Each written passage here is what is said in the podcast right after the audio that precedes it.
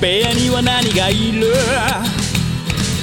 誰も知ることのない正体皆さんこんばんはなんて言って今夜も始まるショータイム眠りに落ちるあなたをご招待きっと心の宝物を今でもそっと誰かと分け合うことに焦がれすっ飛ばした昨日の隙間を埋めるものはそうルチアさん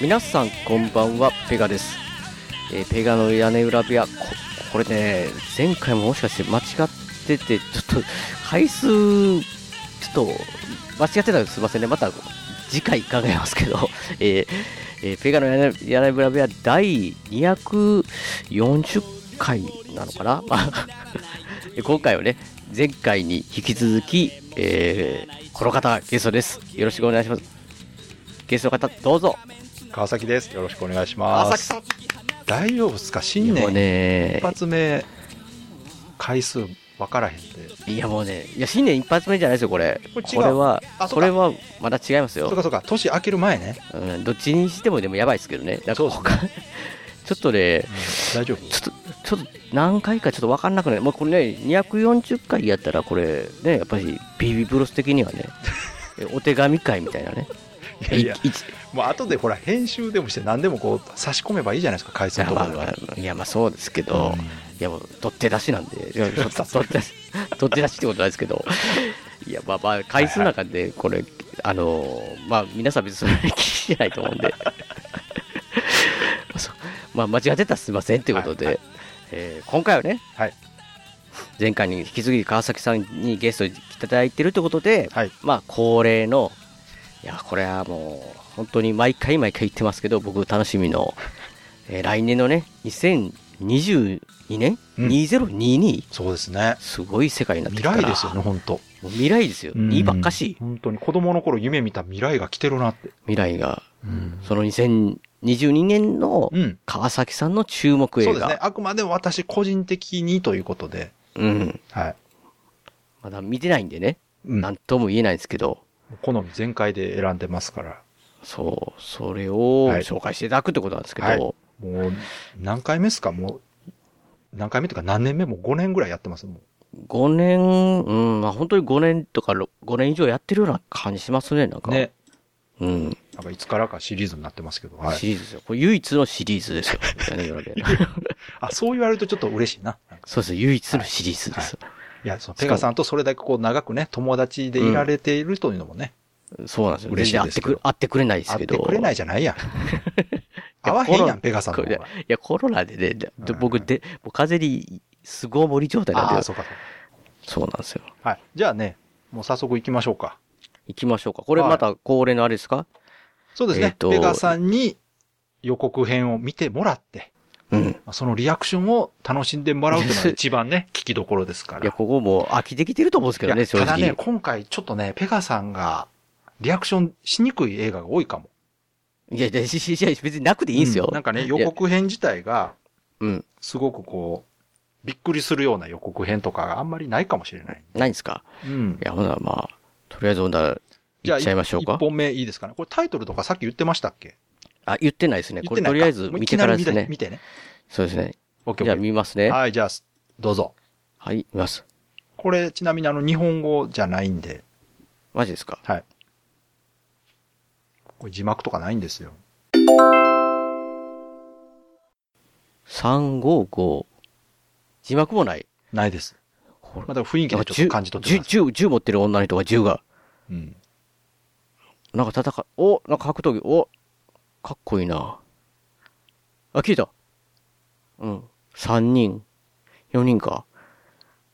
この4号がないと全く僕には、でもアクションやね、これ。何言ってるかわからないけど、なんかかっこいい4人組だな、これ。チャーリーズ・エンジェル的な。戦ってる。なんだこれは。おうなんかまあアジア系の人もいるし、黒人の方もいるし、なんかあコンピューター使って泣いてる。とにかく銃やな、これは。とにかく銃。なんか銃構えて、あ爆発した。落ちてきた。高いとこ。バイク。蹴り。ジャンプ。もう見たまま言ってますけど。なんかこれ、355ザ 355? へえ。あ、ありました。はい。なんすか、これは。いやー、これね、今回ちょっと申し訳ないんですけど、あの、なかったんですよね。字幕とか吹き替えが。ああ、だから僕、ザ・ジャパニーズの僕にはこう全くどういう話か分かんなかったんですけはい、どこ、れ申し訳ないですけど、ただ、えっとですね、まあ、ちょっと補足で説明させてもらいますけど、タイトルは、はザ・355という映画あで、、 355。はい、まあ、355でもいいんですけど、はい。でですね、来年の2月4日公開予定。うん。で、もともとこれもね、実は今年の1月。今年の1月はい。 全米公開予定だったのが1年伸びて来年になりました。うん。はい。でですね、これお話は、どういう話ですか、これ。女の人4人出てきましたよね。出てきましたよ。かっこいい人。みんな。あれは、それぞれ違う国のエージェントなんですね。あ、仲間じゃなくて、仲間じゃないんです、これ。それぞれ別の国のエージェント。それぞへれえ国が違う、国籍が違う5人の、5人の女性エージェントが、うん。もともとね、ライバル同士なんですよ、それぞれが。ああ、まあそうですよね。ん。ところが、うん。世界が大変なことになるということで、うん。 5人が協力して、あ、最高峰のえー5人が。チームを結成する。そのチームのコードネームが355。355というコードネームで、そういうやつではすい。ね。でそれぞれ、えー特殊な才能を持ってるので、その才能を駆使して、うん。えー国際テロ組織に立ち向かっていくという映画です。うーん。で、これちょっとペカさん気づいたかどうかわかんないですけど、はこい。の出てきた4人、4人じゃないな、5人ね。うん。 5人の女性の方、見たことある顔じゃなかったですか見たことある顔ばっか、顔ばっかりっていうか見たことある人いますよ。でしょうん。実はこの映画の売りの一つがそこ。これ全員有名な人ばっかり出てるんです。マジっすかだからあのー今までで言うと、オうんーシャンズイレブンとかね、うんうんうんうんえうーん。もしくはエクスペンダブル、エクスペンダブルズとか、はいはいああはいいうは感じい。で、すごく豪華なキャスティングで撮られている映画というなるほど。のが、あの、私がこう注目した理由なんですけど、ちょっとリッチな映画ですね。まあ、こうこれ説明、まあ、ちょっと順番にしていきますけど、はい。えー格闘術のスキルが高い CIA のメイスというキャラクタうーね。ん。うんうん。これがジェシカ・チャスティンさんという方で、はい。えー、っとですね、過去作どんな映画出てるかというと、ゼロダークサーティとか、うん。インターステラはいー、はいはで、い。 X メンダークフェニックス、うん。そして最近で言うと、最近で言うと、イットあ、イットね。と、ジ・エンド、それが見えたら終わりっていう映画。はいはいはい。あれの、だかほら、ら。大人になった方の女の子うーうんん。をやられてた方です。はい。はい。この辺、あの、最近映画見てる方、多分、見覚えがあるんじゃないかなと思うんですけど。で、次がね、コロンビアの諜報組織に所属している優秀な心理学者のグラシーというキャラが、はペネロペ・クルス、はい。いましたね。これ、ペガさんわかりますよね。この人はわかりましはた。まあ、代表作で言うと、バニラスカイとか、ゴシカとか、うん。最近ではオリエント急行殺人事件に出てた女優の方ですね。うんは。いで、次がえー最先端のコンピュータースペシャリストで、うん。 MI6 に所属しているうん。ハディージャっていう方。この方が黒人の方ですね。うん。うんルピタ・ニョンゴさんっていう方で、うん。これ何やられてるかというとですね、ブラックパンサー。え主人公の元カノです。ああ わからんかった、わからんかった。はあ、いそうなんですねあ。とは、アスっていうホラー映画あったでしょ。はいはい。あれの主人公の女性です。へえ。あの、ゲットアウトのほら、次に作ったアスっていう映画あったでしょ。うんあれ、うんうん女性主人公だったじゃないですか。うん。あわれからんかったでな。一躍有うん名になった方ですね。なるあほれど。印象深かったんですよ、アスのうん主人公。うん。はい。で、次が、えー過去のトラウマを抱える、うん。ドイツ連邦情報局のマリーといううん。キャラクターが、ダイアン・クルーガーっていう女優さんで、うん。えー代表作はナショナルトレジャーのヒロインやられてたり。うーん。ここれニコジですよ、ニコジ。うん、み、うん 見たけど、どんなんやったかな。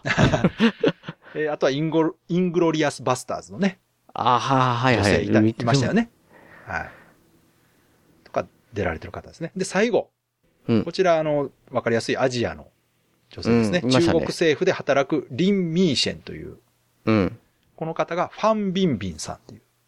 ビンビンさん聞いたことあるな聞い。たことあるでしょビンビンさえーん。代表作で言うと、まあ、孫文の義士団とか、アイアンマン3。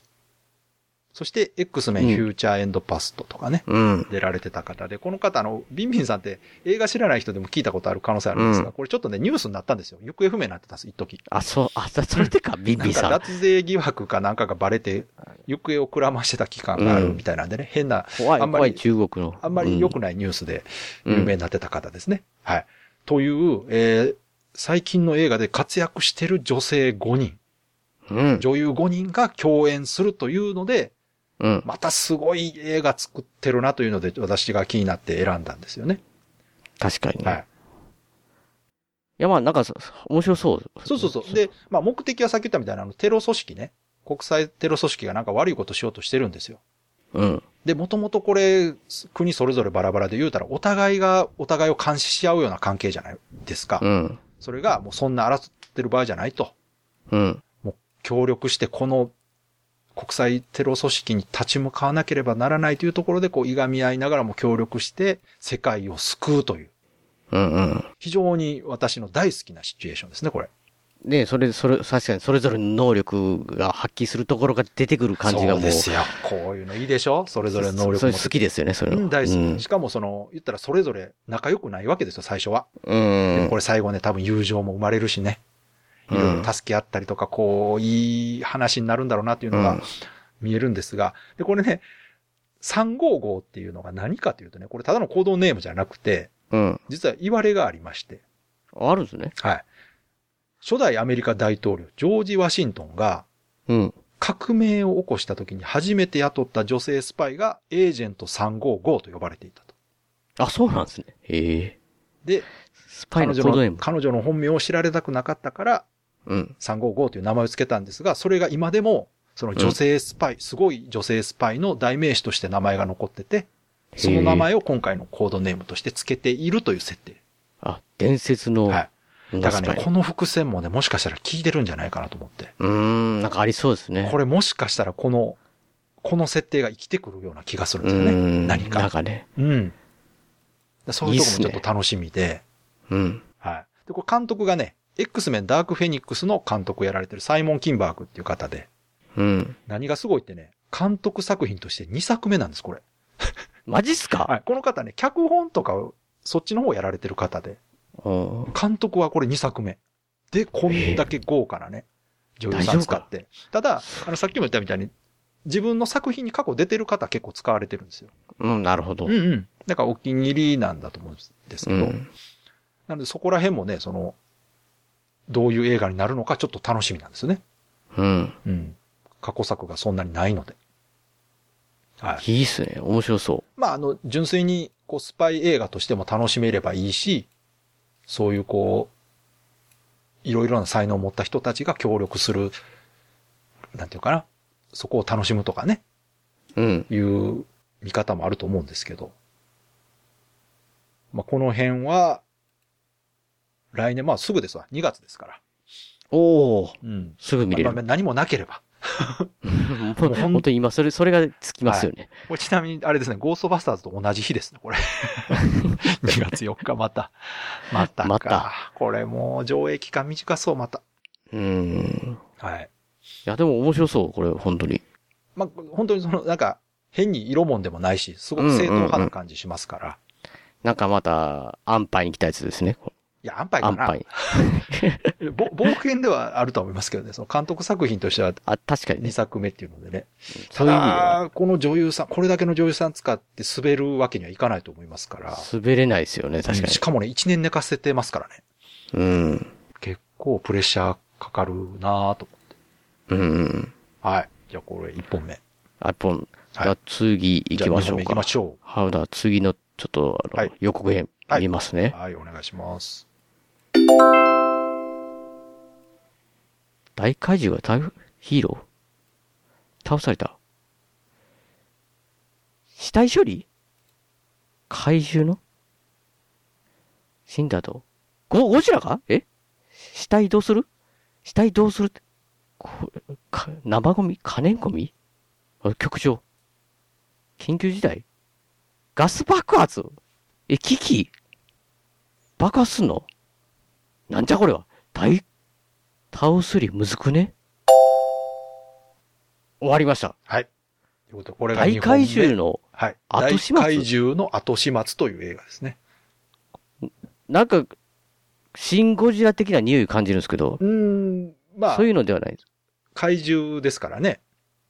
えーこちら、あの、公開日がさっきの355と一緒で2月4日ということな、で好きですね、も2うね月、2月、大体2月4日。固まるんですよ、やっぱ映画の公川開日。崎さん2月4日大変ですよ。いやいやいや、同時には見ないですけど、それあ、。見ないですかはい。で、こちら、邦画ですね。邦画ですね、これはは。いで、これ、予告編の途中にもちょろっと入ってましたけど、うん。なんと、東映と松竹による初の共同制作作品です。すごいですね、それは。すごくないですかそんなことです。な、もう、そんな世の中になったんですね。 そんな世の中ってわかんないですけど。はい。これ、初めて共同。あ共はじめ、初めてですかこれ。はい初タッグで、は、えー共同配給作品として送る。いだかい、らすごいな。かなり多くの映画館で見られるはずです。ですよね。はい。東平と松竹。えーでですね、これね、この映画ができたいきさつというのがですね、うん。えー、元々の企画は東映さん。うん。うん、東映の方で、えー5年前に話が出たと。はい。で、当初はね、結構前低、低予算でやろうっていう話だったらしいんですよ。うんうん。うん。ただ、まあ、こういう映画は、うん。やっぱりこう、規模を大きくしてやった方が面白くなら、なると。うん。うん。こういう映画こそ大規模で撮った方が面白くなるんだということで、おー。松竹に話を持っていったと。なあ いやいや自分たちでやるんじゃなくて。そうそう。いや、だから、もう、これ、いっそのこと、もう、でっかい企画にしようぜというので、持ってったら、賛同してもらえたと。もらえたんですね、これ。で、共同でやるとなったから、さらに、うもん。っと大掛かりにしようということで、うん。企画が進んで、こういうことになったと。だからね、結構時間かけて作ってるんです。でそう、そうですね、それ聞くと。でですね、これね、実は情報出たんが本当に突然だったんですよ。前情報一切なくて。うん。うん。これ、ペガさん知ってましたいや、なんかね、えななんかね、予告編は見たかもしれないですね、一回。あの、私は、ツイッターで見たんですよ、初めて。あ、ツイッターで。うん。突然、何の前触れもなしに発表があって、うん。なんじゃこりゃって言って当時ね、話題になったんですよ、やっぱり。うん。もうテーマがめちゃくちゃ面白そうやと。確かにね、なんかないですよね、あんまり。これね、あの、ネタ的にはね、空想科学読本ってあったじゃないですか。ああ、はいはいはい。あの、もし、えーゴジラが本当にいたらどうなるかとかね。うん。あのノリなんですよね。ああ、うんあのー確か本の中にもこういう話に似たことがあったと思うんですよ、確か。怪獣の死体処理がするとどれぐらいお金かかるかとかね。うん。で、これ誰でも考えるけども、うん。それをこう、本当にちゃんとやったらどうなるかというのがメインのお話みたいで。まあだからどうもこの世界にはヒーローが存在するっぽいんですよ。え、そうなんですかヒーローいるんですかどうもね。怪獣倒してますからね、だって。おー。多分。いや、出てきてないけどいるんちゃうかな、多分。だって怪獣どうやって倒したんやいう話なんですよ、だから。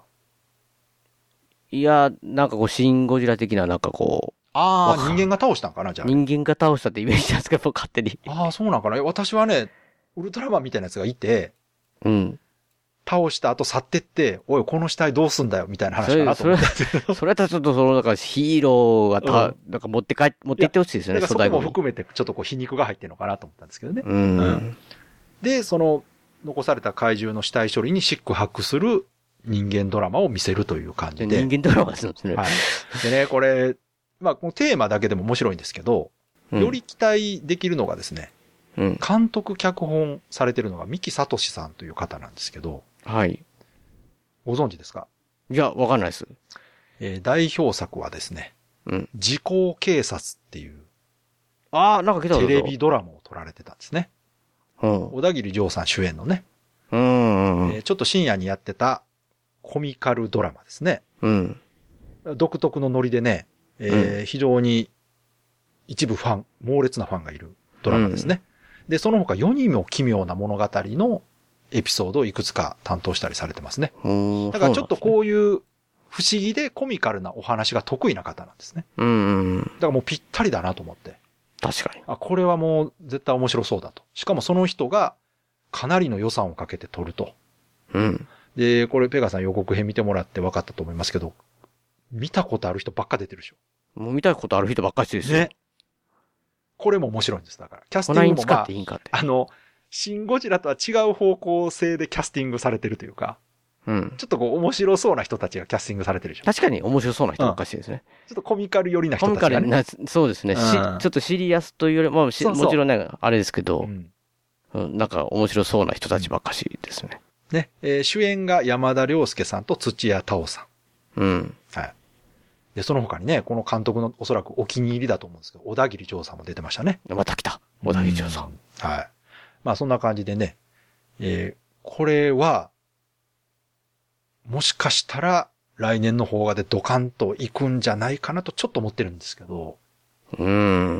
まあおそらくこの松竹東映が両方ともで配給するというのは結構でかいと思うんで確すかよにね。。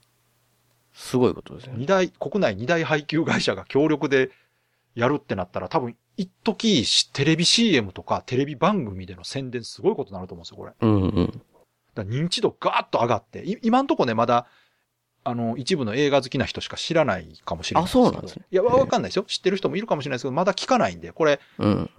年上げてから、1月後半ぐらいからぐわっとこう、うプロモん。ーション活動が始まって、一気に盛り上がってくるんじゃないかなという気はしてます。うん。まあだからこれもね、外せないと思うんですよね。確かにね、これはちょっと外せないですね、その。うん。で、ちゃんと作れば面白そうん。う。うん。いろんなドラマ考えれそうですね。ねだかそらうそうそう。で、最後どうなるかも気になるじゃないですか。しかもなんか爆発するかもしれんみたいな感じでしだかょらあれはだから、やっぱりこう、生き物の死体ってね、ガスが溜まってこう破裂するっていうことがあるんえで、らい災害なんじゃそうないでですか。す。だから、あのサイズの生き物でそれが起こったらどうなるかということです。うん。だからそういうとこもちょっと面白いですよね。うん。うん、だから空想科学のその、もしこうだったらどうなるだろうというところが、まあ実際の映像で見れるというのも楽しみですし、うん。非常にこう、興味深い内容だなと思って。うん、思いますね。これは良ねさ、そね、これも、これも単純にこう。うん。見てう、みたい。楽しんでね、見、見れる感じしますよね。はい。まあ、このあたりまでが、うん。えー一般的におすすめしやすい。え、つえ、え、い次から一般的次じゃなかいらは、いまあちょっと個人的に、ああの、ま今ま、今までだから川崎さんは、まあまあ、安、安牌で。安牌というか、まあまあねもうビッグタイトルにビッ近グい。タイトル。ね次からは、こう、川崎さんならでは単の。館上映とかそういう感じのうん。やつですね。狙い目のやつ。はい。じゃあ3本じゃあ目いきますかい。きましょうか。はいえーす、じゃあちょっと見ますね。はい始まった。お、この人はディーン・フジオカ。アクション俳優。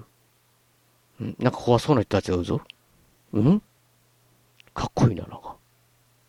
ピュアジャパニーズんえ、アクション俳優やったんちゃうのえ、なんか、えほんまに血出てるぞ。ええ、刺してないえ女子高生売ってないえピュアジャパニーズ。終わりました。はい。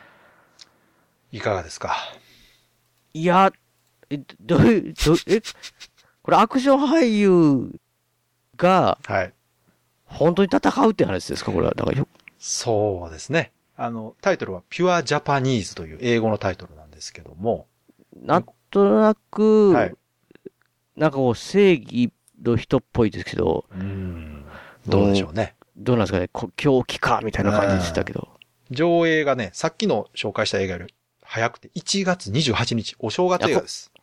おお正月映画ですかだからおしぴっゃたれりですね。いや、お正い月やぴったりなのかななんかはいちびどれでしたけどね、 みんな。はい。で、これ、一番やっぱこう、キャッチーなところがですね、うん。えー、企画、プロデュース、ディーン・フジオカ。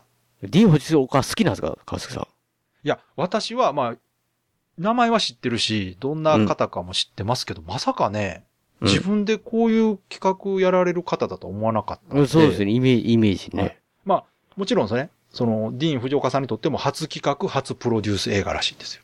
うん。で、監督さんは違う方で、うん。あの、松永大、えー松永大志さんっていう方なんですけども、うん。こちらの監督さんもね、あの、短編映画とか、うん。ミュージックビデオとかうん。作られてた方で、オリジナル長編映画はこれが初監督。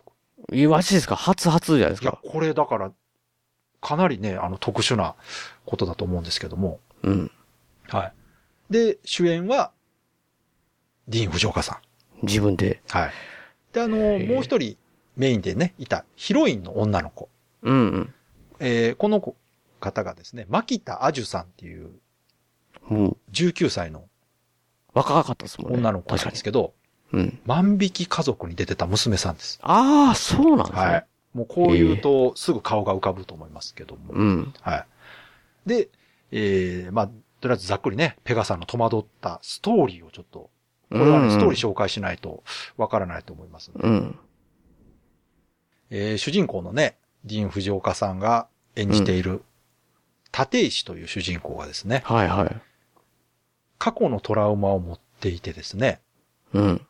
まあ、アクション俳優を一応やっていると。うん。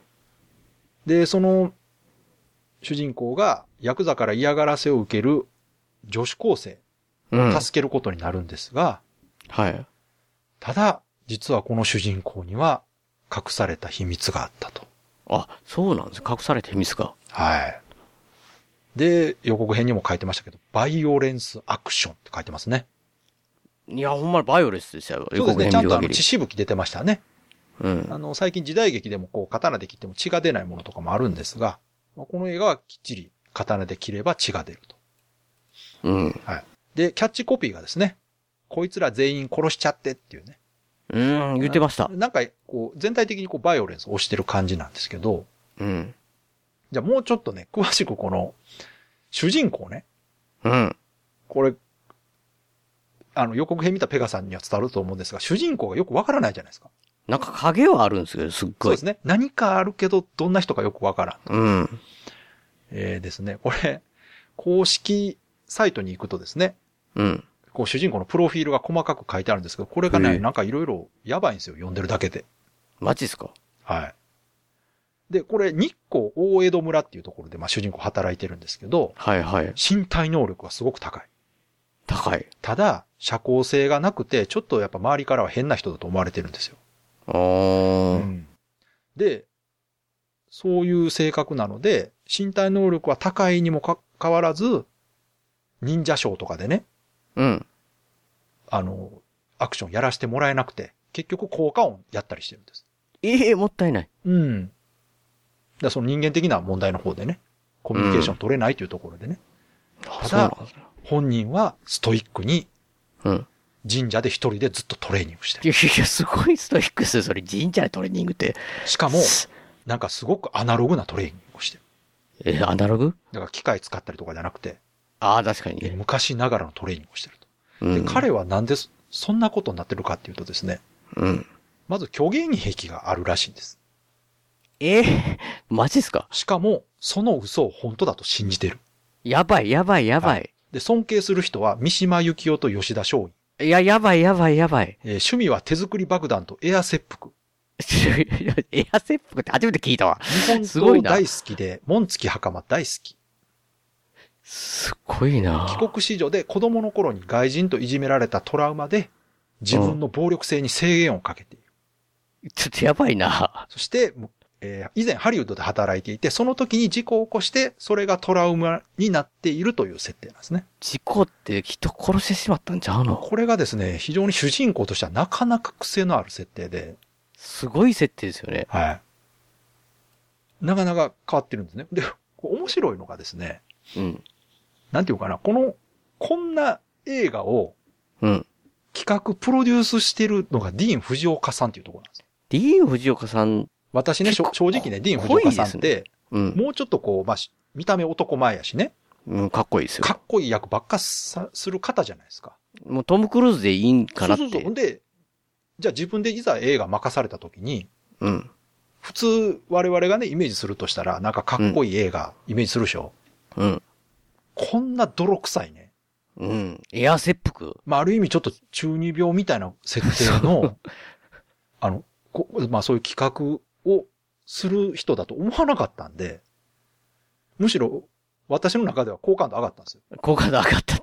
そう、あなんかちょっと、この人、こっち寄りかもってちょっと思ったんでうすね。ん。あ確かにね。うん。その、か、爽やかな輝いてる2枚目そうそうそと思ってたのに、う。え、この人もしかして、ちょっとオタクっぽいみたいなね。ぐらい、いこやのー、ぐっと惹かれるこの設定。だってこなんなれん結すかね構闇ある設定じゃないですか。めちゃくちゃ 闇、闇すぎますよ、その人。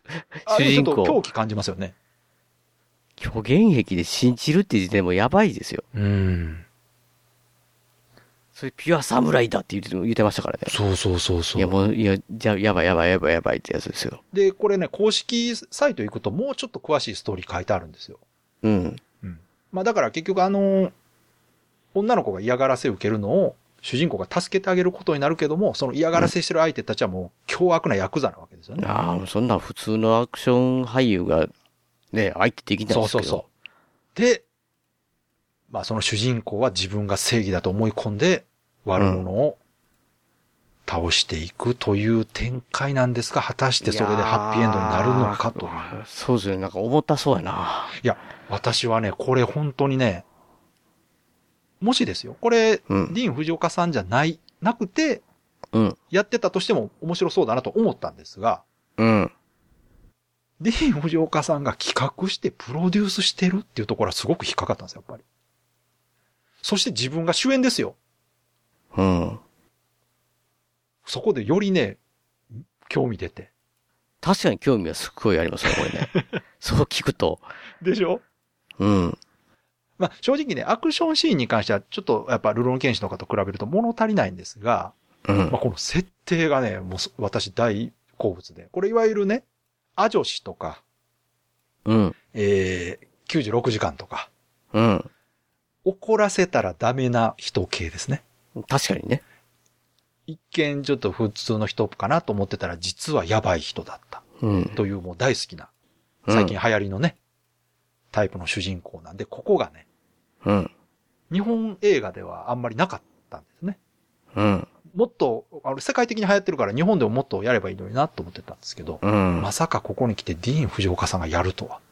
確かに三ね。池隆監督あたりがやると思ったんですけどね。うん。あと、そのシオン監督とかね、やってくれるかなと思ったんですがね、まさか、まあ、ここでイケメン俳優さんがこんな企画をやるのっていう。だから僕は普通のイケメン、爽やかにみんなが思ってるようなんじゃないよっていう。かもしんないですね。いつもそういう役ばっかやらされてるけど、俺こんなんやりたないねんと。じ、実はこっ俺ちががやりたいのはこういうやつこういうやや。つやって思うと、めちゃくちゃ面白そうでしょ。そうだ。確かにね。本当にやりたい役自分でやってると思うと、うん。それだけでもね、見、見たいなと思うんですよね。う。うんん。まあ、なのでこれ、ちょっと邦画が2本続いてますが、うん。これちょっと注目して。で、これね、上映感少なそうなんですよ。確かにね。うーん、だから、おそらくあっちゅう間に終わるかな。 まあまあ配信でね、見てもいいんですけども、うんうんうん。ネタバレ食らいたくないからちょっと早く見たいんですよね。はい。こんな感じです。じゃあ、最後もう一本。最後行きまはしいょう、か。次最後です。最後行きます。はい。これは実話です。いきなり。超常現象。ま、松下え松下これ外人ですよ。松下ってペルー共和国工業成績1。うん。大勢の人が殺されたと言われてる。なんかし入ってきてる。撮影隊失踪事件。ペルーで起きた。あ、日系人か。殺された使用人。6ヶ月後に発見されたビデオデータ。松下って、 それはね、ちょっと、え、なんで、どういうこと死って書いて、あ、漢字で死って書いて、おぞましき日本の呪い。あの、こう赤ちゃんの、おいおいおいおい、赤ちゃん、え、上車。え、外人やのに、ほら、え、日本逆上陸。日系ペルーほら、どういうこと例の扉え、外人も霊ってあんの大野がポルターガイスト的な。出口が塞がってる。え、でも、え、十字架え、十字架2本どえ、どういうことあ、え浮いてる。え、なんか飛んだぞ上引きずりられた。あ、ちょっとでも日本っぽい映像。事故物件。いやな、え最強の事故物件。あ、で、怖いのおった。なんか、怖いのおった。あ、怖いの出てきた。シークレット松下。ラスト15分。あなたは映像史を最もおぞましい超常現象を目撃する。警告されましたよ。あ、いや、いやいや、怖い怖い怖い怖い。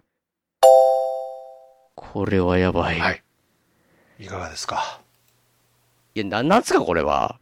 なんすかって。シークレット、いや、シークレット松シークレ下っッてト。松下じゃないですか。いや、名前、日本人だと絶対つけない名前ですよ、これ。シークレット松下っえーて。ということで、シークレット松下音量屋敷という、ね、映画なんですけどもい、や、でも日本映画じゃないでしょ、これ。 えーこれ違います。ペルー映画です。ちょペルー映画、もう川崎さん、ペルーまでもう聞きましたえかっ、。と、公開日がね、1月21日ということで、うん。えーさっきのね、ピュアジャパニーズより1週間早い。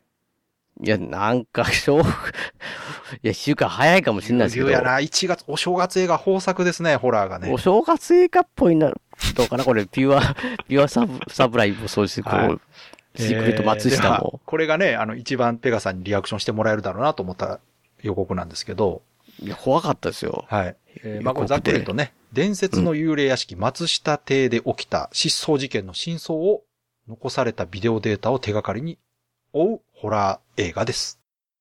うん。じゃあ松下邸ってことは、こう、に、日本系って言ったらやっぱし、日本人なんで、ペルーだけど日本のわけで、よくわ からん。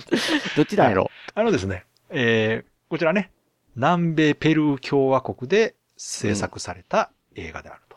うん、うん。で、これね、南米で失神者続出。でしょ、嘘でしょ、それ。マジっすかはい。失神者これね、うん。その松下邸っていうのが何かというとですね、かつて日系人一家が住んでいたうん。今や幽霊屋敷になっている場所を舞台にしたホラー映画で、うん。これね、実はね、ペルーで本当に噂になっているとか話題になっている都市伝説の実話なんです、これ。マジっまあすか都市伝説の実話っていうのは変やな。実話を元にした都市伝説。あの、松下邸があったってことですかはい、これね。あの、これの映画、ペルーで公開されたのが、6年前の2014年なんです。だいぶ前だな。そうなんです。はい。で、連絡かけてきた。ペルーでは一番有名な都市伝説。あ、そうなんですか、はいシークレット松下が。リマに住んでいた松下という日本の貴族に関する実話が都市伝説になってます。へえ、はいこの家はね、かつて殺人が起こった場所で、あ、そうなんですそね。の松下に来たお客さんが惨殺されたんですって。へえ。で、それ以来この家では多数の超常現象が起こるようになったと。うん。で、その中でもね、一番有名な事件っていうのが1966年にうん。テレビ司会者の方がうん。この松下邸で一晩過ごすかどうかを賭けにしてうん。やったらしいんですよね。えひ一人でテレビ司会者の方。はい。怖い。で、次の日の朝、うん。絶叫が聞こえて、うんこの司会者の方は精神病院に1年間も入院したと。じゃ、ほんまなんすかそれ。はい怖っ。で、彼は結局その夜何があったのかっていうのをうん話していないらしくて、今もって謎のままであると。はい。マジっすかで、これ実際、松下邸っていうのは本当に存在するみたいで、うん。えーその場所に行くと、道路の角に立ってる黄色い大きなお屋敷っていうものが存在するらしいんですよ。マジっすかはい。だからそのお話を元にした映画で。うん。まあ、一応映画の中ではね、本当にその松下邸の中で見つかったビデオテープから、うん。いろんなことを探っていくといううん。お話らしいんですよ。へえ。で、これ、そのね、6年前の公開当時、うん。南米で失神者、失神者が続出して、まる、すごいな。ペルー全土150巻で公開されて、そんなん、初登場第1位を記録したそうです。マジっすかまあ、だから日本で言うと何ですかね、トイレの花子さんとか、まあ、もっとかな、口裂け女かな。そんなぐらいですかね。ぐらい知名度の。知名度の都市伝説なんじゃないですかね、これ。シークレットは外したわう。ん。いや、これもう日本人として知らないですよね、こんなことね。いや、全く知らないですよ、こんな。ねへえ。で、その映画のストーリーは、まあ、その松下邸に2019年。うん。これだから当時、公開当時より未来ですね、これ。ほんまっすね。 2019年の9月に、その現場に取材に行った撮影チームが、巻き込まれていくと取。材に行ったまま帰ってこなくなったと。あ、帰ってこなくなったってこと。あ、ほそうんでビデそオれデをー帰タっ。てこなくなったから、そこにもう一回捜索に行った時に、うん。 6ヶ月後に、そのビデオデータがあったと。もうみんな死ぬの前提じゃないですか、これ。拾ったわけですよ。で、それを解析していくうちに、いろいろなことに巻き込まれていくと。いえ。はい、これね、ぜひね、予告編の作りも非常にコテコテなんですが、うん。公式ホームページの作りが非常に素晴らしい。マジっすか。もう、我々世代が見たら、うわ、懐かしいっていうね。もう昭和っぽいノリの煽りがすごいんですよ。あ昭和の煽りなんですか。えー例えばですね、うんおぞましき日本人の呪いと悪霊に南米失神、ジャパニーズホラーを超えた衝撃の日系ペルーホラー日本逆上陸って書いてニケペルホラーってなんですかもあとうね、よう分かれへん。うん。えーマチュピチュを超えるペルーの神秘、い禁え断の日系音量絶景、え、日系音量伝説をついに映画化。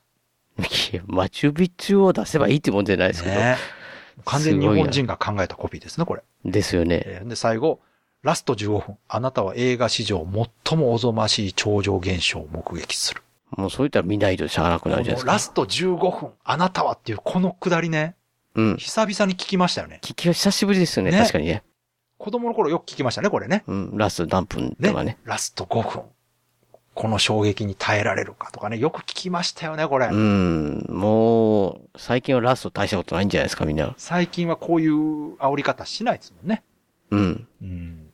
こんなハードル上げますかいう話だって。あげますよね、すっごい。でもこれ、面白そうでしょあーどうですかもう、ペガさん大好きな、いや、確かにね、ちょっと怖すぎ的なね。モキュメンタリー系じゃなモいでキすか。ュメンタリリー系をちょっと感じますけど、うん。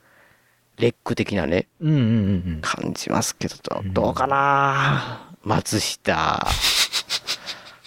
でね、これ、ペガンじゃないですか、僕。はいペガンじゃないですかっておかしいですけど、松下さんはねうん、チケット売り場で身分証明つけたら無料でごしょ見れるって。いいですね、それ。ただ、ただ、あの、3巻限定なんですけどね、この渋谷とか池袋とか、 新宿とかまあ、の。そらそうか。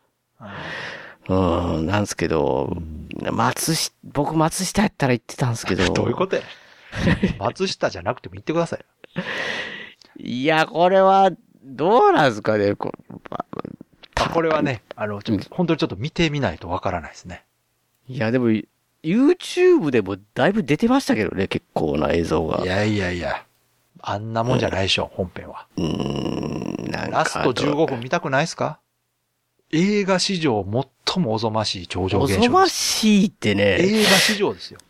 結構大風呂敷ですよねい。や、これだいぶ、いや、ホラー、だって星の数ほどホラーありますよ。これはね、相当自信がないとこんなこと書けない。いやー、いや、なんか若干、この、シークレット松下って言われた時点で、なんかちょっと若干、まあ、ペルーの方はね、昔からこう、し染みついてる都市伝説かもしれないですけど、なんかちょっと面白いじゃないですか、シークレット松下って。もうそういうこと言うてるとね、見たときびっくりしますよ、多分。マジですかあ、ごめんなさいってな、いやなるかもしれないいや、もう全然そんな笑える映画じゃなかったって言いますよ、多分。あー、いや、そうなんですかね。いや、わかんないですけどね。いやー、まあ、でも実はでしょ。 実はです。いや、怖すぎも実はですってよく言う実はで言ってんす。す、言ってんすけど。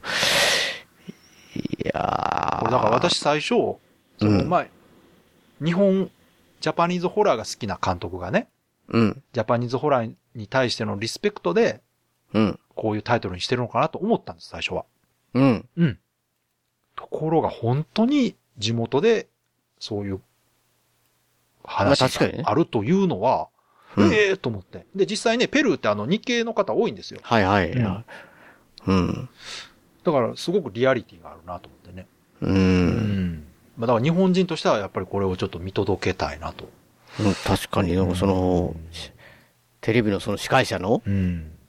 話聞いたりしたらちょっと、ね長谷川さんとかなんか好きなんじゃないですかえ。いや、これ好きな人いっぱいいると思いますよ。こういう系のね。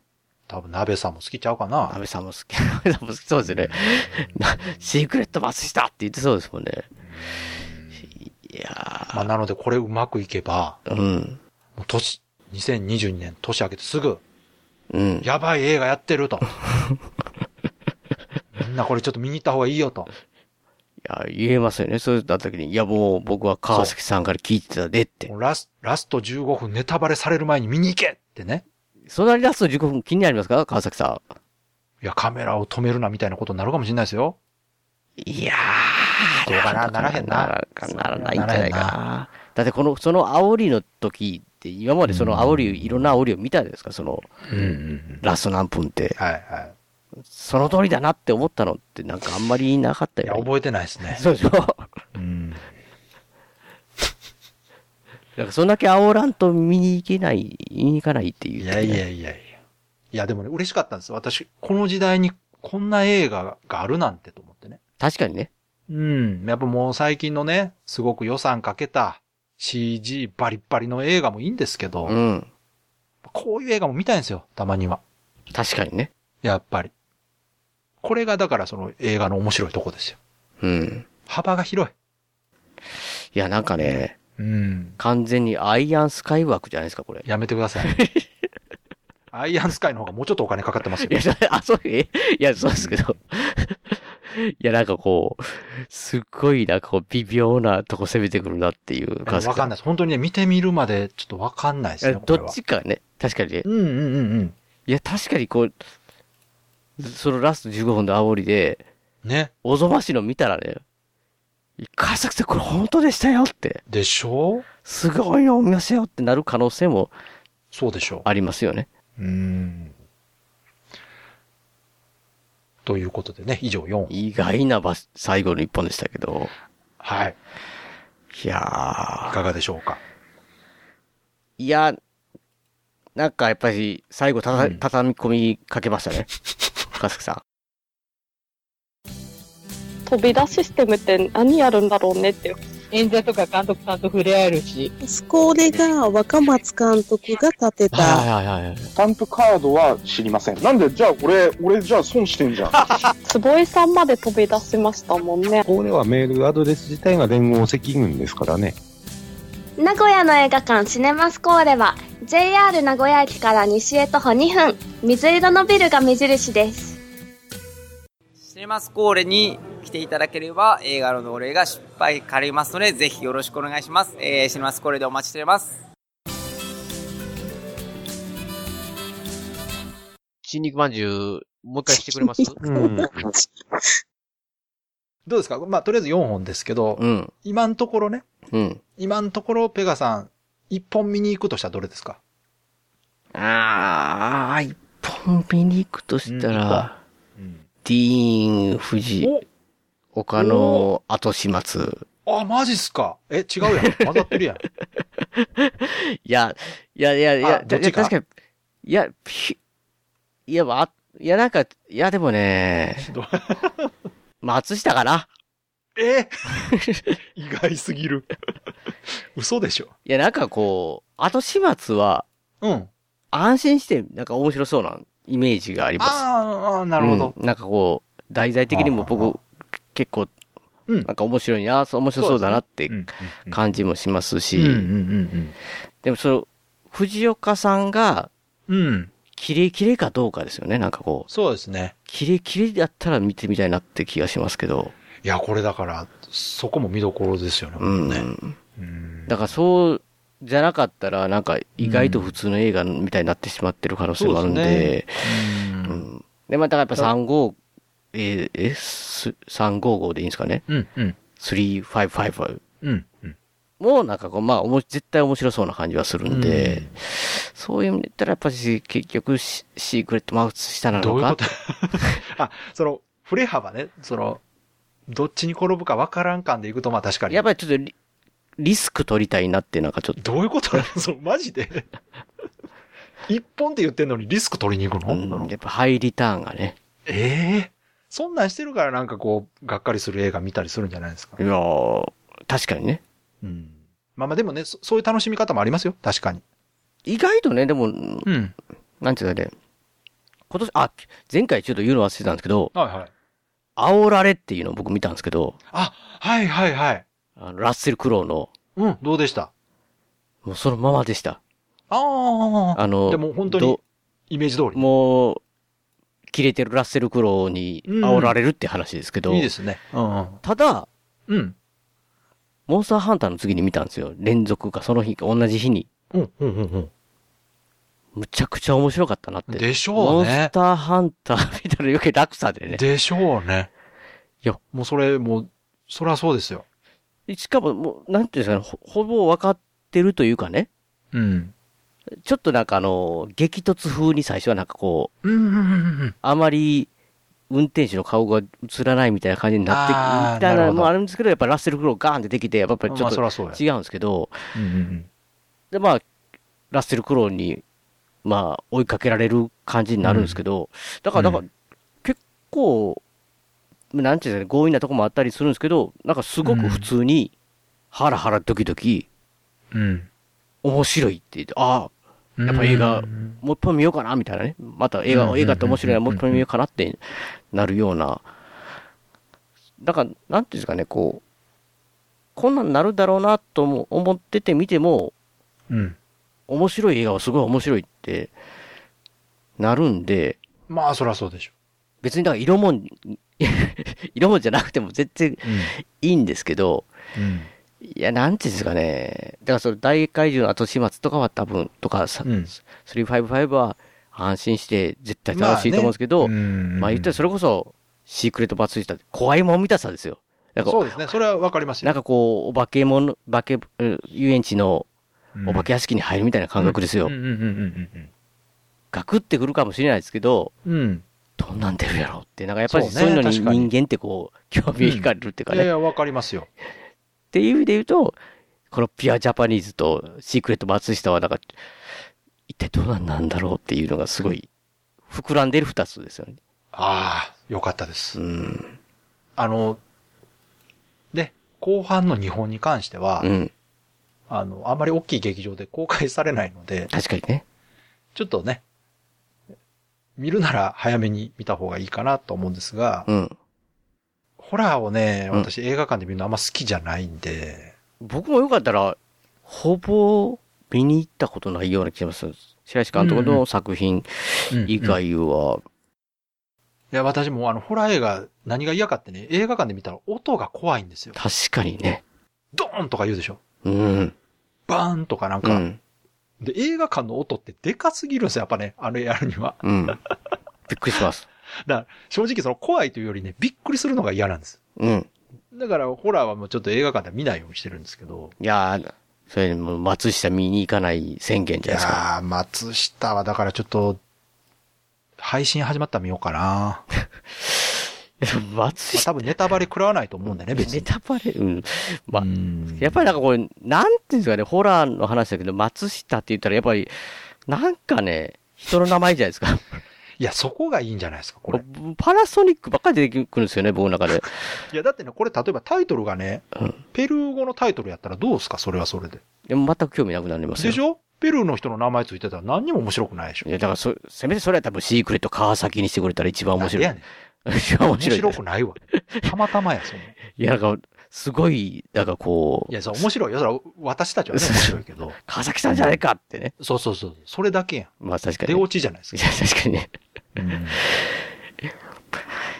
あや、だから一応ね、そのうん日系人に、その、関係してるからう、ん死っていう漢字が出てきたりとかうね、ん。するわけですから、やっぱこう、日本人として何かこう、特殊な、日本人だからこそ感じ取れるものがあるんじゃないかなとそう思ってそう、ね。それと、だから、なんていうんですかね、ジャパニーズホラーはいわゆるね、その日本の方が捉えてうんるうんそうそうそほうとんどだと思うんですけど、うんこの、ペルーで作られたんですけど、テーマうがん日本人の屋敷、まあまあそう日そうそうそ系う人の屋敷の、要は音量っていうのを、ペルー人の人はどんな風にそうですね想像して表現する、表現っていうか、まあ、うんじまあ、実話ですけど、うん実話ですけど、そういう、要は、ペルっぽいお化けって僕わかんわかんないですけど、ペルっぽいお化けなのか、日本っぽい音量なのか、みたいなね、ね。気になやっるぱ。こう、その国独特のこう、感覚というか、価値観とかって知りたいですもんね、うんやっぱり。でもちょっとね、横から見る限り、日本っぽい、日本ホラーっぽいかな方りですね、よ。日本のホラー好きな監督っぽいですね。なんか感じですよね。じゃあやっぱ、だいぶこう、日本のホラー勉強してる感じするな。うん日本のホラーやっぱ、やっぱ日本人からするとあれ怖いんで、うんなんかあっち系やろうなと思って。正直ね、あの、お金かけたね、アメリカとかのあの、ジャパニーズホラーリメイクより面白そうですよ。確かにね。うん。うん。まあ、リングとかも、うん。もうリメイクも両方見ましたけど、うん。やっぱりその、日本独特のなんわかかるわかじるとっとしたうんそうそうそうそう嫌な感じみたいなのがちょっねとカラッとするんで、なんかねこ、やっぱちょっとね。う、うんタイプが違うというか。うんいやというか、その、まさかシークレット松下がこんな盛り上がると思わなかった。他のやつをちょっと盛り上げてくださいい。や、もう大怪獣の後始末も面白そうですよ、んそら。そうでしょいや、面白そうですけど、うん。うんう。ん、やっぱりね、なんかこう、お金かかってるって聞くと、お金っていうかね、うん。協力タッグって聞くと、うん。なんていうんですかね、こう、こう、ハームガンビーキっていうか、こう弱いあそ者、う弱い者の方をいやいやいややっ、てしまうというか、私ね、あの、ハリウッド映画とかでお金かけたってもうもう今魅力感じないですけど、うん、邦画でうん。二つの配給会社が組んで作ったらどれだけのことできるのかなという興味あるんああ、ですそういう意味でね。うん。だってあの、シン・ゴジラですら制作費10億ぐらいで作ってるんですよ、あれ。ああ、 10億なんてハリウッドで言うたらもう、うん何、10本、10本ぐらいしか取れへんのちゃうかな。確かにね。それこそ一人の主役のギャラ払ったら10億ぐらいなくなりますからうね。だかんらそういう意味ではこの大怪獣の後始末が一体どれぐらいの予算で取ってるのかちょっとわかんないですけど、うん。結構お金かけてると思うんですよね。うんうんうん。だからそうすると、やっぱその映像部分とか、でも、邦画の中でも、だからだいぶこうリッチな画面になってるんじゃないかなっていうところうは、すごく楽しみで、うん。予告編でもちらっとこう怪獣映ってましたけど、なかなかやっぱちゃんと作ってるなう。ん。うん確かにその、まあ、シン・ゴジラの時も、うん実際今の日本で出てき、でね、ゴジラのような怪獣が出てきたらうんうん、どうするのかそうそうそうそうみたいな感じその、うそうそうそう。まあ、いったらテーマに近いというか、その、実際、そうです。大怪獣が倒れた、まあ、もうヒーローかわからないですけど、倒した後、これをどうするねんっていうのを、リアルに描く、リアルに描けば描くほど、うん。面白いというか、そうですね。うんうん、でちょっとこうシミュレーション的う、なんところもあるから、うん。それをこううまく、あの、演出できたら、すごくこうリアリティある内容になると思うんですよ。と、やっぱり期待してるのは、やっぱりその、そのキャスティングっていうか、うんうん。要はなんかこう、ちょっとコミカルな感じに寄ってくれる方がなんか面白いかな。いや、多分あれを、あの設定を真剣にやればもうそれだけで十分面白いと思いますよ。うんうん。うん。真面目にやればやるほど、うん。多分見てる方はすごくこう 楽しくなるうん。映画になるんじゃないかなうと思んうんいまうす。ん。まあそこはあの監督のね、三木聡さんがそういうの得意な監督なんで。うん。いや、だから、うん。 355触れた方がいいんですか ?355 もっと。 355は私もね、まだよくわかんないですが、 確かたにだ、まあこれも外さないとは思うんですだよ。だそうな感じしますよね、普通に。うんいなので、まあまあまやでも個人的にはこの、ピュアジャパニーズ気になってんねんな。あ、わかる。いや、だから気になる度合いで言ったらすごいですよね、 これね。これね、シシチュエーションがもう私の大好物なんでね。うん。その実はす強い人だったっていうだけでね、うん。そこをいかにこう、効果的にかっこよく見せてくれるかだけでも、あの、名作扱いしますから。いやーうんいや、もうす、僕はその、設定聞いただけでもう、やば、うんやばい、やばやばいいで、すね、設定ね。やばいですね。いや、楽しみだから。だからちょっと、あの、邦画が、うん。半分邦画になりましたけど、うん。最近ちょっと邦画が面白くて、うん。なんか新しい監督さんとかがね、結構映画撮るようになってきて、そう、楽しいんですよね。いいですね。うん。そういう若い人というか、新しい人が活躍できるようになってくれば、邦画界隈もいろいろとこう、作品的にも、なんか業界的にも変わってくるんじゃ確かになね、いな新しい、なんかちょっと、ね、うんな、流れというか、で、ちゃんとしたものを作ると国内で評価されなくても海外とかの人見てますから、うん。あの、知ってますカメラを止めるなとかってあの海外でリメイクされるんですよ、あれ。マジっすかうん。ええ確か来年公開ちゃうかったかちょっと楽しみですね。な。ね。うん、どんな風になるやろだからそういうことがあるから、本当に見てる人は見てるんでね、うあん。の、低予算だろうが、あの、単館上映だろうがう、ん。面白いものさえ作れば、うん。誰かが、あの、きっと評価してくれるんで、うん。そういう意味ではこういう、ちょっと、インディーっぽい感じでもね、そうですね、今はね、結構、全然、ちゃんとうん。評価してくれる人がいると思うんでね。えー番組途中ですけども、ここで、えー笹野さんの今回の一曲をかけさせていただきたいなと思います。えー今回のね、えー川崎さんのゲスト会ということで、年末、えっ、と、まあ、この時には、まだ、さらにもう一回ぐらい配信できるのではないのかなとか、ちょっと思ってましたので、えー最後の方、挨拶をさせていただいてないという形になりますのでね、この、今、挿入してる録音の時にね、ちょっと申し訳ないんですけど、えー今年のね、最後の使命ということで、えー今年もね、聞いていただいて、皆様方ありがとうございましたと、お礼をね、言いたいなと思います。一年間、まあ、このコロナの状況ですけども、それなりにすの巣ごもりをね、苦にならないタイプというか、えーインドア、もう全然楽しめるタイプだったので、まあ、まあ、いろいろ楽しめて、まあ、映画なり、ゲームなりと、えー楽しめた一年ではあったんですけど、まあ去年も言ってたとは思うんですけどね。えー早く、まあコロナ収束して、もう何も気兼ねなくね、まあインドアだとしてもその外に映画館に行ったりですね。もちろんライブ、笹山さんのライブとかね。もう、いろんなとこに、まあ、脳型映画祭ね、あった時には九州に行ったりとか、こう、長距離バスに乗ってシート倒す倒さない問題ね。寝るときの。ま あ、まあ、ああいうね、こう、お話もね、できたらいいなと思いますし、配信もね。まあもう少し、ペースを上げて。なんかやっぱりこう、川崎さんと喋ったときに、こう、いろいろこう、映画にしてもね、あれもこれも話したかったな、とね。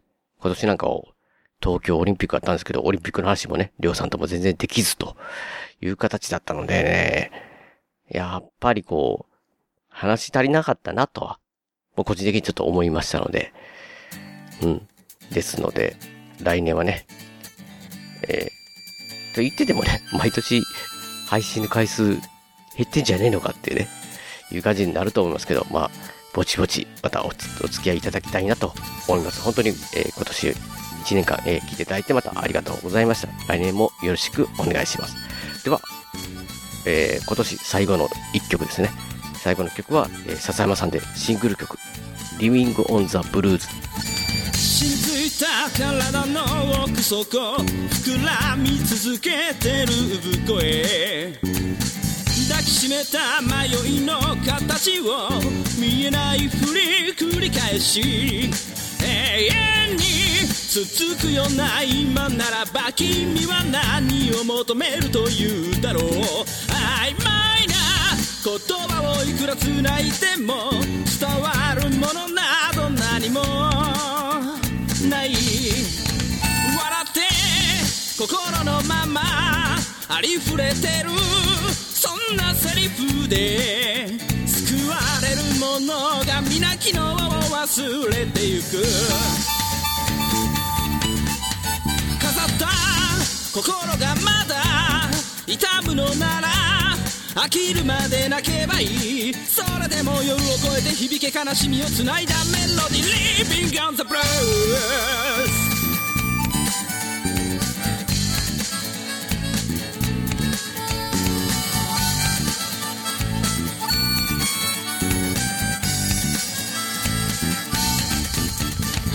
積み上げた笑顔の裏側」ドラマの方になるんですけどうん。僕「日本沈没」っていうのを今見てるんですけどああ、私も見てます。見てますうん。あれがうん。なんか配信とかされてるんでしょなんかそのえー海外。そうですネットそうそうネットフリックスでねネットフリックス世界配信されてるんですうはいん、だからそんな風に、まあただあれ、あれはちょっと、どうなんですか、春日さんあれは。あの、ちなみに、ペガさんは元の映画見たことあります小松左京さんのさあの、最初そうそうそう、いや、昔の。いや、昔のはね、見てない。昔途中までしか見て、そうそう、見てないと思うん ですね。中途中まで見て、なんか、やめた記憶がありますね。ああ、そう。うん。いや、私実は、あのドラマ、始まる前にね、うん。たまたま見てなかったから見たんですよ。ああ、昔の。はい。はい。めちゃくちゃ面白くて。マジですかめちゃくちゃ面白い。うん。いや、あれ、あれ当時映画館で見た人、すごかったんじゃないかなと思うう。ん。相当興奮したと思いますよ。あ,、あの規模の映画、なかなか今でも作れないですうよ。ーん。ちゃんと予算かけて、しかもお話もね、しっかりしてるうし。ん。いや、私もう大好きな映画ですね、あれ。いやいやいやや、そそれを見て、今回、はい今回ドラマどうなんですかあ、ドラマはい。うーん。あれあれうんうん、微妙ですね。もしかして、天海さんの言葉を借りると、うん。中国とアメリカ天にかけて、最悪だ最悪だって言ってましたけど、まあ、最悪とは言いませんけどう、ん。あの、世界配信を歌うならもうちょっとお金をか けて、スケールを大きくして作った方が良かったんじゃないかなと。あ逆逆に、 配信しなかった方が良かったみたいな。はい。もう国内のドラマならあれでいいですけど、あれを堂々とこう、日本のドラマですって言って、ネットフリックスで配信するというのは、ちょっと。あ、逆の方がいいかもしれないですね。あんまりお金、ほんまにお金かかってそうそうそうない映画とかそういうので、その、アイディアとかで、すごい面白いものとあかのを、ね、うん。大きいスケールの映画、真似するならちゃんとお金かけなあかうん。ん。うん。それ低予算でやったらチープになるだけなんですよ。うん。ならば、お金かけれる範囲内で面白くできるものを作った方がいいんですよ。そうで今回の日本沈没のドラマは、ちょっと、そこに関しては、スケールもうん予算もちっちゃいんじゃないかなとは思いました。香川照之さん、声触れてますよ、結構。まあ正直言って、半沢直樹の方が壮大に感 じます。銀行の中の話ですけど、うん。あっちの方がすごくスケールが大きい話に感じました。確かにね、あれの方、あれの方が、こう、逆受けるかもしれないですよね。下町ロケットの方がスケールが大きく感じまし確た。かにね。もう本当に日本沈没っていうテーマがうん。全然大きく感じないです。あのドラマ見てると。スロースレップ、スリスリップがあって、怒ってるなって。うーん、申し訳ないですけど ね、ちょっと楽しみにしてる方がいるならば、もうまた私も見てますからね。好みなんでね、まだね。うん。はい。いやー、そっか。まあね。だまあ、そういうふうに、だからまあ、こう、だいぶ、タイムラグなく、こう、うん世界とも、ね、入ってくるだけではなくて、うんね、それこそ、海外の方も注目してたら、日本のやつを見れるみたいな環境になってきてるんでね。そうです、そうです。夢はありますよね。そうですね。うん。だからほ本当に、ちゃんとしたものを発信していれば、うん。たとえね、その、ほなんて言うんでしょうね、すごくヒットしなかったとしても、うん。気に入ってくれる人は絶対いるはずなんで。うんうんうん。ただ、あれですよ、ちゃんと、ちゃんと作らないとダメですよ、そ れは。うんうん。確かにね。うんだから最近ヒットしてるエンタメって、すごくしっかりしてるもの多いんですよ。うんたまたま当たったってものはもうほとんどないんですわ。うーん。やっぱ。そうか。昔ってちょっとこう、たまたま当たってみたいなこともあったんですけど、最近はね、やっぱそうはいかないですね。やっぱ。これだけいろんなものがある中でうん。ヒットするというのはやっぱりそれなりの魅力がないとヒットしないですから。そっか、やっぱりね、もう、モンスターハンター噂をあんまり聞かなかった時に気づけばよかったな。いや、あれは無理やな、あれは。 あれは噂になるわけないな、ちょっと。いや逆の噂になってもいいような気がしたんでいや、すけだどから、そこはやっぱ見た人のモラルですよ。うん。わざわざね、あ、けなす、けなさなくてもと。そうそうわざわざディスるなんていうのはもうしなくていいんですよ。評判が出ないことが、もう分かってる、結果が出てると。そういうことです。あの、もうこれ、最近私のその、面白いかどうか測る基準としては、うん。公開前と公開後の露出の差を比べたら、うん。だいたい面白いかどうかわかる。いや、それで言うたらですよ。はい。シークレット松下はもわからないかもしれないですけど、大怪獣の後始末に関しては多分、うん。まあ、それなりに、ね、見る方が出てくると思うそのうですでよ。、これは絶対ね、あの後にシュンってなるか、そうボワーって物が上がるかでだいぶ違いますよね。そう、ここなんですよ。そこなんです。これはすごい結果が出、出ますよね。出ます。シークレット松下は、だから見見てる人自体がまずそこですね。そんなにいるかどうかっていうのがああるんで。の、プロモーションの段階でね、うん。うん、どうなるかな。うん。ただこのピュアジャパニーズはね、やっぱディーン・藤岡さんが初企画プロデュース、プロデュース主演ということで、うん。いろんなメディアが取り上げてくれると思います。確かにね。だから公開前のプロモーションはバッチリだと思いますね。こうれん。で、おそらく、藤岡さんのファンとかもね、うん。見に行くはずですから、確かにね果。たしてその人たちがいや満、足。まあまあ、でも藤岡さん出てたら満足やな。だって、普通に、かっこよかったですもん。 まあ、かっこいいです。確かにかっこいい。影、影はあたりだま普した通けどに。かっこいい藤岡を見たいわけじゃないです。そうまあ川崎さんはね、うん。ディーン、ディーン川、えディーン川崎になれるかですよね、藤岡なさんんでが。混ざってんね ん。並んでいいよ、そのいいやそうそ狂う気じみこた。れだからそうや、だからね、その芝居の部分でうん、果たしてその、いい意味でね、うん。こう、見る人を裏切るような展開になるのか。いや、でも、こどうなるののか設定だとね、うん。やっぱ狂気感じないとダメですよ、多分。まあ正直ハッピーエンドはなさそ うですね。はい。まあまあ、だからそれならそれでいいんです、私は。うん全然。うん。うん。別にハッピーエンドじゃなくたって面白けりゃいい。うん。確かにまあというね。ことです。まあだから今回はいつもよりなんか、こじんまりしてますけど、いや、してまバすリエけどーねショ。ンは飛んでるうなんとバリいエう。ーション飛んでて、やっぱり興味、そそりますね。これでも来年当たり外れでかそうやな。いやー、いやもうね、ザ・スイッチで、もう僕あそはうもう、その、そうかさ差を感じたんで、まあまあね。自分うんのハードルとね。はいはい。だからまもあう、でもそうですよ。あの、やっぱあんまりこう、自分でハードル上げない方がいいですよ。うん。だからシークレット松下いいんやと思うんですよ。まあまあね。シークレット松下来たっあて。。れはだからじ自分で上げてないもん。だって、配給元が上げてるからそれ、それ一番赤いやつやん。一番赤いやつやん、これ。まあなんかそこも分かってやってんちゃうかな。いやうん。そのノリも含めて。そのノリもす、そうですね、含めてそうですし、やっぱり、うん。やらなかったら、本当シークレットまま終わりますからね。こういうやつは。でもああいうの見る人って、ああいうプロモーションの仕方好きな人多いとう 思う、ん。うんいいと思いますよ。ね、いいですよね。うんうんまあまあ、来年も楽しみに。っそうですね。て感じで、いや、まあ、ぜひね、来年も映画がうん普通に楽しめるような、そう、ね状況になってればいいんですけどね。まあ、ちょっとマシになったとはいえね、また新しいのがしねね出ていて、ちょっと心配ではありますからね。まだまだこう予断を許さない感じですけど。うん。うん。また映画館でね、もう、あんな、そうですね。一人とかはやめ嫌 だな。やっぱいりや、。本当予定通りに映画が公開されて、うん。普通に、オールナイト、オールナイトじゃないわ。うん。あの、レイトショーとかね、そうそうそう見れるようになってほしいなと思います。はい。っていう感じに。だからまあ、今年も終わりですね、ほとんどね。ああ、そうですね。うん。大体最ま初た。1年後か。いやいやいやいや、いや、これ毎年知ってますけど、まなんた一年後かかちょっと違うの、もう、違うのでいや企画もじうゃないいくて、ですって。えもう、こんだけ何年もやってきて、もう、私も分かってま すよ。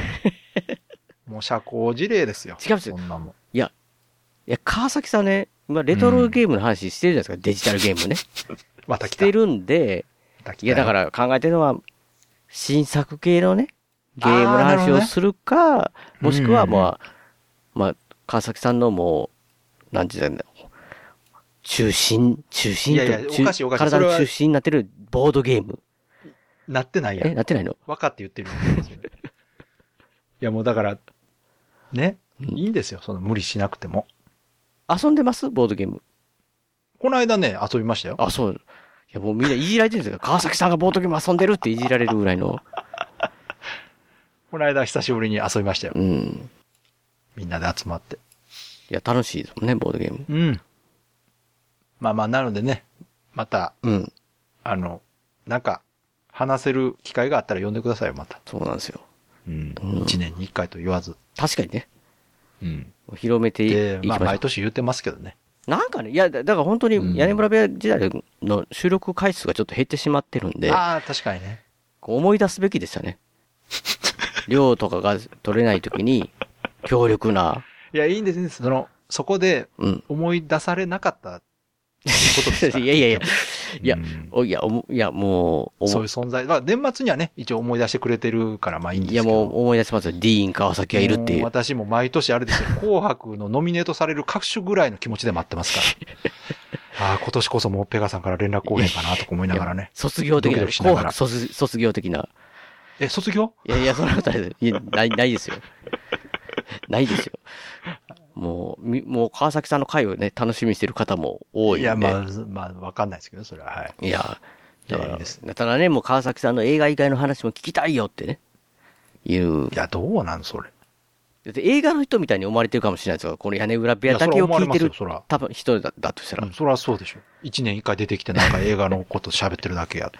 いや、いやもう川崎さんもね、ボードゲームもデジタルゲームもなんかもう明るいとこがいっぱいあるんで、ボードゲームはそんな明るくないですけどね。まあまあまあ、いやまあでも僕からしたら明るいなっていう感じはがいするんで、まあその辺のね、話をまた来年できたらいいかなと思いますね。お願いしますぜひお願いします。はい。えー、な、なんか川崎さんありますか宣伝、宣伝あ、じゃゃあ一応、ポッドキャストの番組の宣伝はい。してもいいですかね。あ、どうぞどうぞ。はい。あの、レトロゲームのね、うん。話をするポッドキャスト番組をやってまして、主に80年代から90年代、えーハードで言うとファミコンから、うんプレステ1プレぐらいまでの、まあまあ言っちゃいましたね。はい、うん。ゲームの話を二人で話すといううん。ポッドキャスト番組をやってます。えーブライトビットブラザーズという番組で、うん。えー今で70回ぐらい超えたかな。すいや、結構ね、続いてんすよ。うん、すごいですう。ん週一更新ですそかねうそう、週一更新がね、何とか続いてましいやめちてゃ、めちゃすごいですよ。はい。まあ、よかったら、うん興味ある方、聞いていただけたらなと思いいやます。特にね、もうまあ、なんかそのゲームのタイトルごとのパターンとかも多いんで、そうですね、あの、き1話完結で、1話完結じゃないか、続いてることもあるけど、うん、まあ、一つのテーマについて、話すというのをやってますんで、あの、タイトルごとにね、気になったタイトルあれば、聞いていただけたらなと思いまいす。や聞きやすいと思いますよ。はい、よろしくお願いしすごまいす。面白いんで、まあ、で、あの相方が屋根裏部屋でも、まあ、おなじみあそのうですね長谷川さんが出てますので、そうすねはい、二人で話してますんで。爆爆笑トーク、必笑ではない。 死。それは嘘。いや、 いや、あ、そうですかね。いや、僕うら、ん爆笑はしてないでし爆ょ笑はしてないですかね。いや、でもまあまあ、その回によっては、こあそううですか、あれですけど、えーいいですよ。楽しんでもらえてるなら。うん、はめいち。ゃくちゃ楽しいんで、僕ありらがとうございま今すおすすめの、本当ですかもう、もういちいちおすすめ1ですよ、も本当ですかう。まあ、マジで。これはもう上、これからじゃあ屋根裏部屋聞いてて他の人にも同じこと言ってたらもうすぐ連絡しますからあ、すいません。はい多分、前々回ぐらいに ね、ボンクラ映画化さん最高ですからって言って。絶対言ってるわいや、あの、僕の番組、屋根裏部屋に出てくれてる方の番組は大概面白いんで、いやわかります、うんそれはもうそれでいいと思いますぜひ聞いてください。はいという形で、えーそうしましたら締めさせていただきます。はいえー番組のご意見やご感想などメールでお待ちしてます。ブログのメールホームか送っていただくか、もしくは通常のメールで、アルファベットでペガ屋根裏アットマーク Gmail.com、ペガ屋根裏アットマークアットマーク Gmail.com 宛てでお願いいたします、えー今回のエンディング曲も笹山さんでスルーリーです、えースルーリーを含む笹山さん関連のデジタル曲こちらの方は iTunes ストアや AmazonMP3 でご購入できますえー CD などはオンラインストアリビングオンザレコードで購入できますオリジナルフルアルバム「シャニクサイ」セカンドフルアルバム「ハイの水曜日」も絶賛発売中ですのでよろしくお願いいたしますあとアルバム IG こちらの方は全国レコード CD ショップで取り扱われてますのでお店でもお取り寄せもできますのでよろしくお願いしますでは、えーまた次回の配信でお会いしましょうさようならさようなさよらうなら大事なことはいつも伝わらずするり相変わらずのままでいられた二人も街はもうすっかりと懐かしく変わり昔のことと分かりすぎる一人